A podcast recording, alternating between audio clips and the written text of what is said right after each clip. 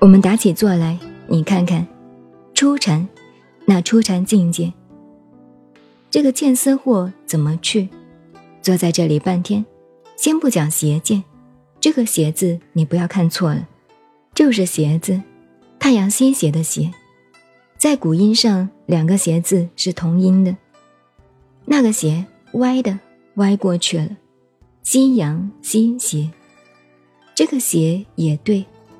邪恶的邪，邪就是歪，就是偏见，并不是一听这个家伙好邪哦，我们说大概神经病，有点什么了，不是，他有偏，这个路线不正，偏了一点就叫做邪，不是那么严重，当然严重，偏一点，偏一点，为什么严重呢？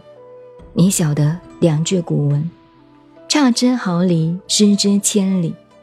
譬如我坐在这里，这样是正的，我这里只要偏一点，这一边你拉一条线看，我这里只偏了一分，你拉一条线到那一边就不得了，十万八千里了。所以叫差之毫厘，失之千里。偏差一点没有问题，太大了邪见。我们姑且不谈，《于伽师地论》第七、第八卷都给你讲邪见，各种见解，什么唯物论、唯心论都有的。第二个字，我们看看，我们打起坐来，坐在这里入定，坐时你定得很好，身见忘得掉吗？总觉得有我这个身体在这里，对不对？这就是身见。所以你说为什么用功不能得定呢？身见去不掉，身见怎么样去得掉呢？安诺波罗到达了。所以密宗道家讲气脉，拼命又偏到又是邪见。道家密宗偏到这一面去了，但是偏的对不对呢？邪中有正，正中有邪，也对。只要把气脉修通了，身见坐在这里，只有得乐的境界，身体的只有舒服，舒服到最高程度，没有身体的感觉了，再去掉身见。可是身体还在不在呢？还在的。那么，如果坐在这里，气脉通了，没有身体的感觉，而且没有那里腰酸背疼，气脉不通，喉咙梗到，两腿发麻。都没有，这个身见去掉了，就在你的座位上，已经到达天人境界了，对不对？是身见。身见去掉了以后，还有边见呢。什么是边见呢？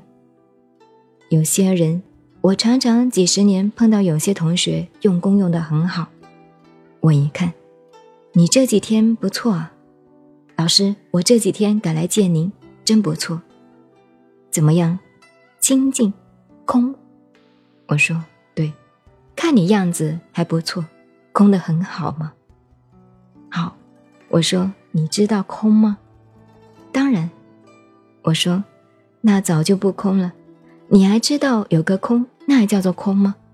而且我知道你那个境界，空到多大呢？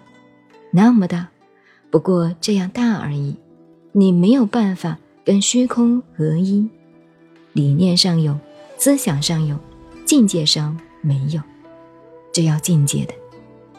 所以有边界，你那个空，空到那么大，你再进步一点，不过空到禅堂那么大，再把禅堂打破了，也不过厦门那么大，小小的没有什么。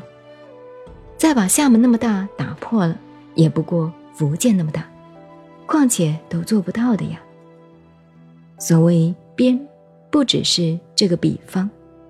我只认为空的境界到了，这个时候我一片光中很舒服，执着了这个，抓住，落在这个上面，就落在边界上去了。你们要记住，小乘也好，大乘也好，念佛也好，参禅也好，修密宗也好。三个字一定要记住，尽管般若跟你讲无相，硬要记住。有相、境、行、果。修行离不开这三个字，一定有它的境界。所谓空，空有空的境界，有也有有的境界。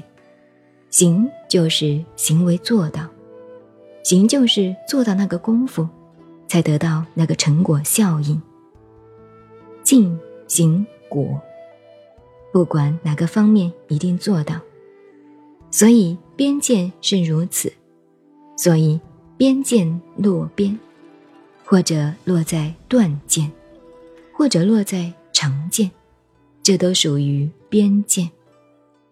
你晓得，我们学佛。